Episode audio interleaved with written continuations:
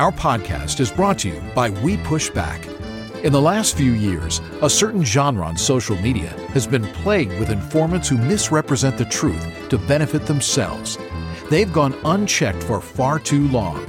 This smoke and mirrors routine is what has plagued the criminal justice system, resulting in many wrongful convictions. We Push Back is about bringing attention to these informants who have little regard for the truth and offering a voice to all those impacted by their lies.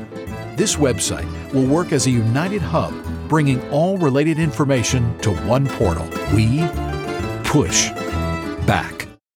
Welcome back to A View from Mulberry Street. I am Matthew J. Mary, your host. You know, recently we did couple of episodes on Thanksgiving, gratitude, and respect. And both of those episodes are very important to me. We got a lot of positive feedback. But then again, there are always those who say, hey, Matt, we don't want to hear how much you love people.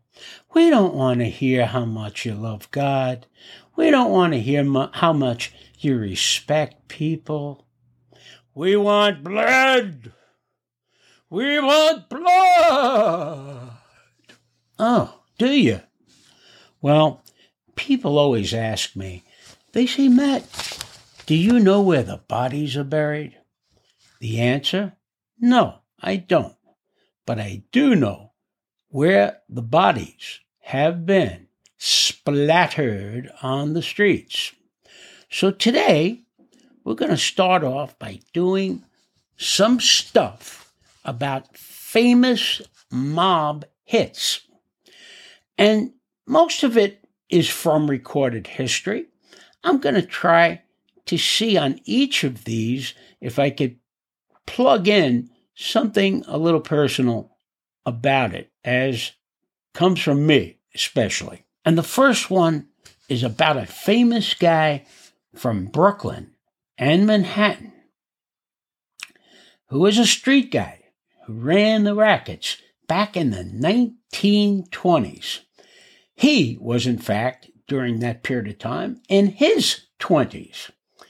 His name was Frankie Yale, also known by his real name, Frank Iole, and he was also known as Francesco Uale. But Frankie Yale was a genuine big shot in the roaring 20s. People like Al Capone worked for him. Before Al Capone went to Chicago, he worked for Frankie Yale. And I'm not going to tell you the whole story of Frankie Yale because you could get that in a history book. You could go on the internet, and there's tons of stuff about Frankie Yale. You know, he came from Calabria, as did all of my ancestors. I happen to have a connection to Frankie Yale. He was murdered on July 1st, 1928.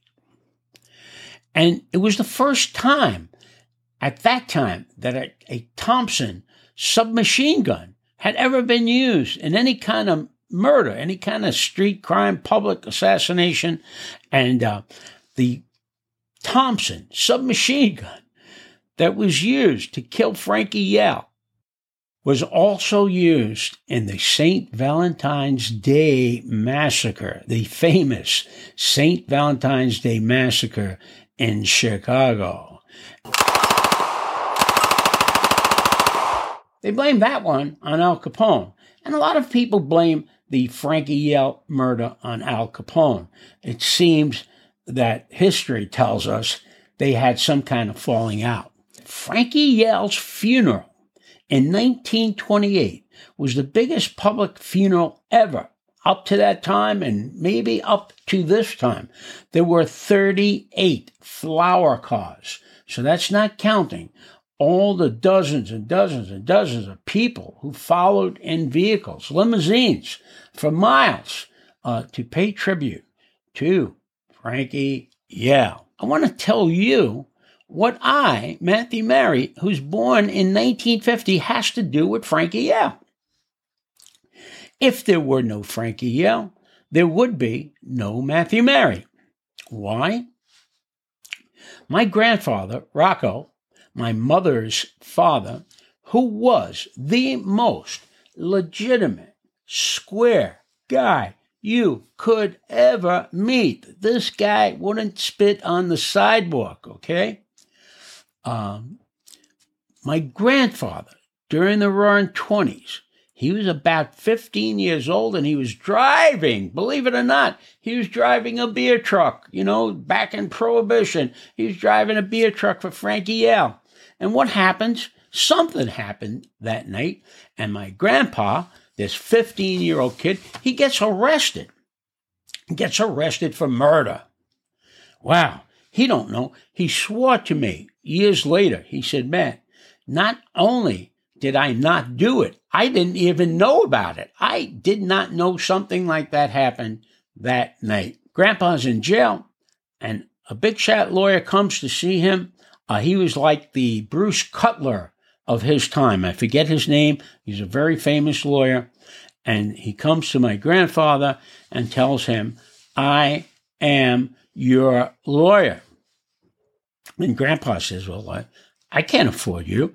And the lawyer says, don't worry about it. The big shot lawyer takes the case. The case is dismissed. When my grandpa got the case dismissed, he asked the lawyer, how am I going to pay you? It was $500 back in 1925. And the lawyer said, go see Mr. Frank in the social club. And my grandfather went to Frankie Yale's social club, and he met Frankie Yale. And he asked Frankie Yale, you know, thank you for getting me out of this, but how am I going to pay you? And Frankie Yale said to him, you don't worry about how you're going to pay me. I'll worry about that. And he told my grandfather that from that point on, he would be working for the sanitation department, okay? And he would be making $25 a week during the Depression, which was quite a handy sum. And he would have to pay $5 back to Frankie Yale until the $500 was paid. My grandfather was ecstatic. Later on, he transferred from the sanitation department to the parks department, where he's a motor vehicle operator, and spent 45 happy years at the parks department, all because of Frankie Yale. And when my grandfather found out that Frankie Yale had passed away, he went to the social club and he said to the first guy he saw, he said, Who do I pay this $5 to from now on? And the guy put his hand on Grandpa's shoulder and said to him, kid, get the hell out of here. You don't have to pay anybody anymore. Just turn around and keep walking. Don't come back. And Grandpa kept walking, didn't come back, and was a totally legitimate guy, a square, thanks to Frankie Yale. Well, after Frankie Yale passed away, a lot of the Italian gangs that had developed during the turn of the century seemed to be having a lot of trouble with each other, seemed to be fighting a lot with each other. You got to remember, these gangs developed so that these people could have kind of a clan to come together to protect themselves from each other and other ethnic groups, like the Irish, like the English, like the Germans. You know, there was a lot of ethnic fighting going on, and the Italians were at the bottom of the barrel. So a lot of gangs developed, and some of these gangs became quite violent. So the Castellammare War is named after the town of Castellammare del Golfo, which is located in Sicily. Many famous people were born in that town. And eventually, a guy by the name of Giuseppe Masseria, also known as Joe the Boss, he became the most powerful man among all the Italian gangs out there in the street. But there was another man, a more distinguished gentleman, a man by the name of Salvatore Maranzano. He came from Castellammare del Golfo, which, by the way, is a very beautiful town. And I will say to you out there, anyone who visits Castellammare del Golfo is going to come away with a very pleasant memory, okay? So anyhow, Mr. Maranzano decided that he had had enough of Joe the Boss, Massiera. And so it says history tells us, books recorded tell us that a meeting was set up and Joe Massiera was playing cards with Mr. Charles Lucky Luciano in a restaurant in Coney Island. And when Mr. Luciano decided to go to the bathroom, to go to the men's room, some gunmen came in to this restaurant and they opened up on Joe the Boss, Massiera. And that was a pretty bloody situation. There are a lot of photos back then, not only of Mr. Massiera in a pool of blood, but also of the cards that he had in his hand. They called it a dead man's hand after that. It was the ace of spades. I think it was a straight flush. And that's the story of Joe Massiera, the second spectacular assassination that we want to talk about today. Who is the next guy who gets assassinated?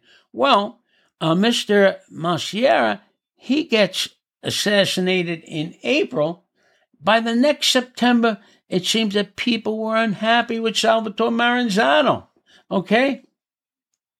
So, books and history tell us that Mr. Lucky Luciano and others decided that Salvatore Maranzano, who had proclaimed himself to be the boss of all bosses, that he should pass away.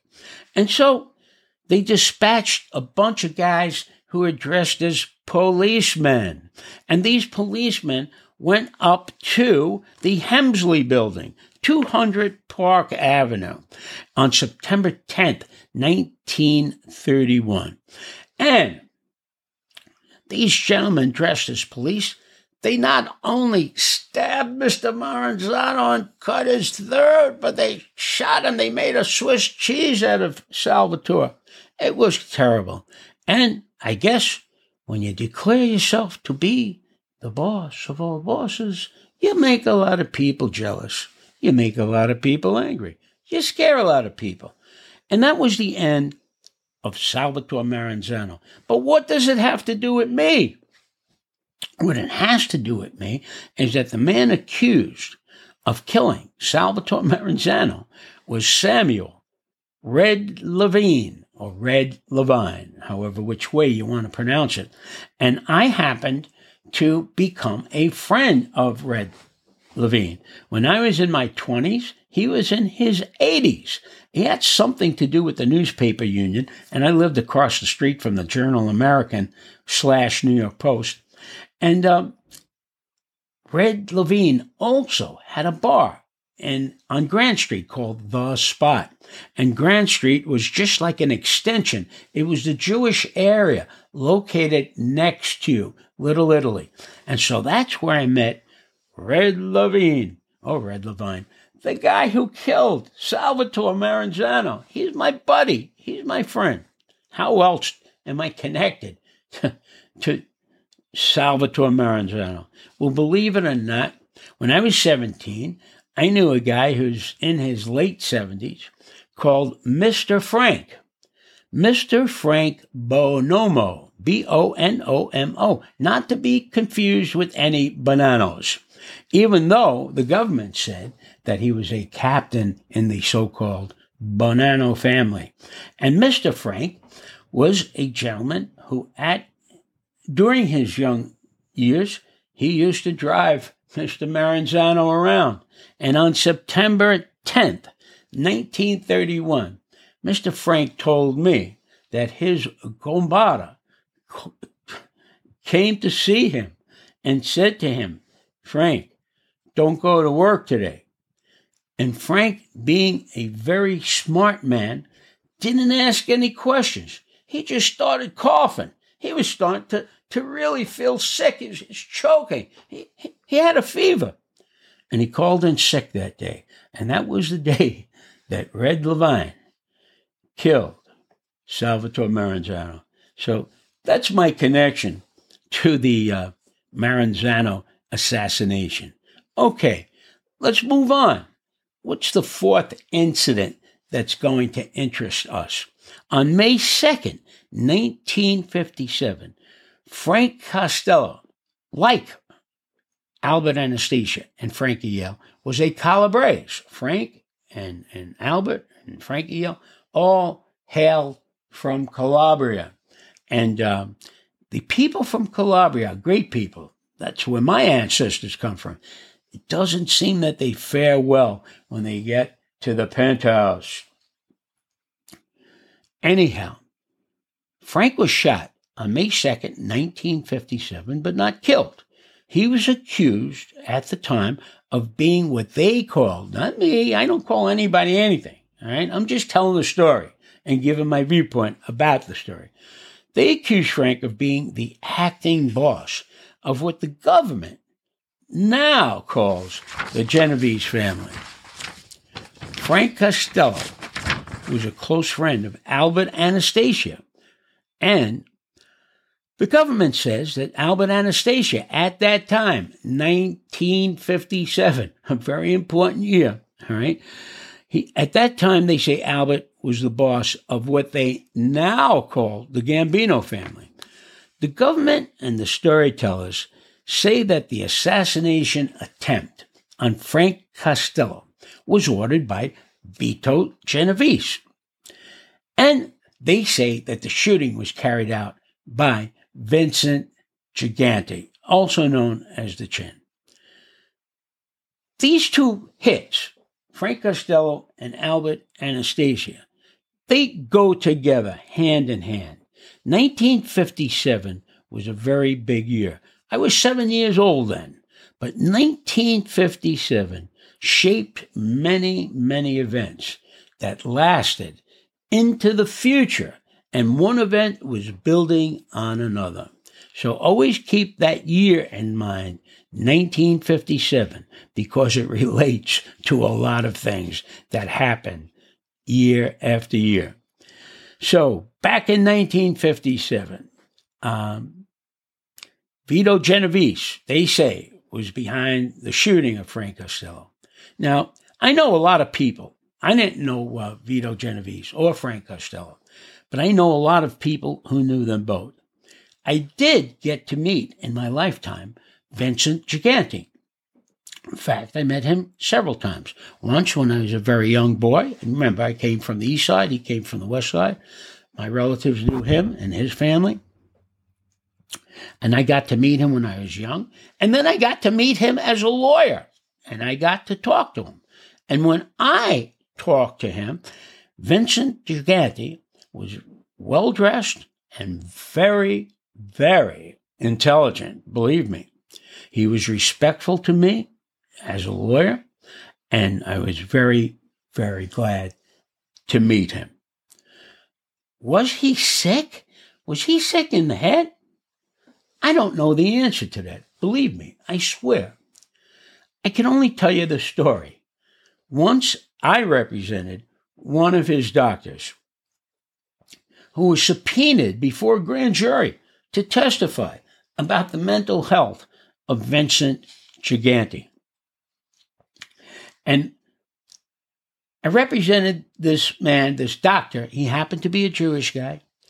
And he told me, after receiving the subpoena, that he had been debriefed by the agents and that he had told the agents everything he knew about Vincent Gigante.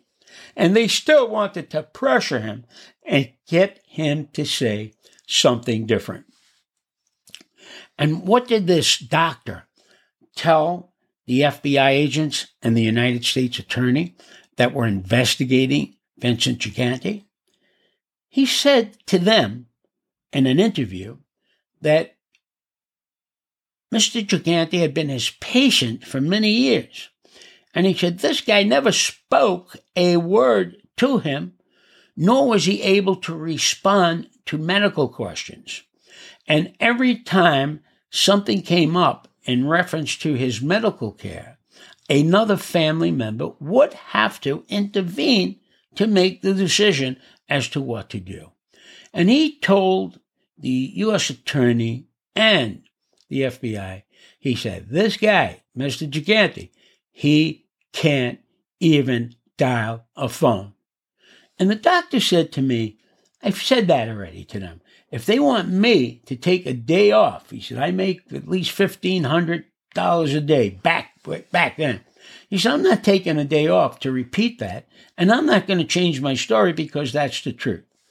And so, you know, the government was after Vincent Gigante. And by the way, I just want to mention, there's a, you know, they say people would refer to him like that and call him The Chin, and people would say to me like, oh, yeah, she has a very prominent chin. But the reason they call him Chin has nothing to do with his chin. It has to do with that his name is Vincenzo, and his mother used to call him Cenzo. And Cenzo got shortened to Chin. And then the American kids that he went to school with, they changed Chen into Chin. And that's the story of that.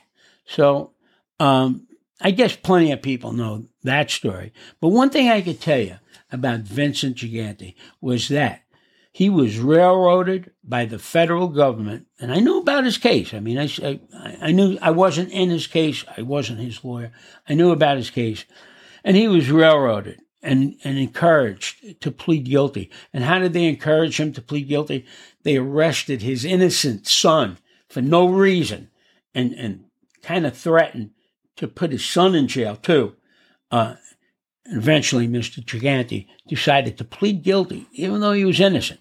And Vincent died, like so many others, died in jail. Not nice, not right, not necessary. He didn't deserve that. Now, since we've been speaking of Vito Genovese, let's not forget what I told you in a previous podcast. Vito Genovese had cancer while he was doing time in Atlanta Federal Prison. That case was a frame-up case. They said that he was involved in the narcotics business, which, you know, just wasn't true. Someone doing time with him told me this story, and the story is that Vito Genovese had cancer, and the government decided to treat him for his cancer. What did they treat him with? Aspirin. You guessed it. Aspirin. The same treatment that John Gotti got for his cancer. Hey, have some aspirin. This is good for you, you know? It cures cancer, they say. Well, Vito died on St. Valentine's Day, February 14, 1969, and he was in Atlanta in the prison. And they put him in a box, and they sent him to the federal hospital at Springfield, Missouri. Dead. He was already dead. And when he got to Springfield, they just signed his death certificate and said, you know, he died after treatment. This is the kind of thing that the government does. And they don't do it once in a while.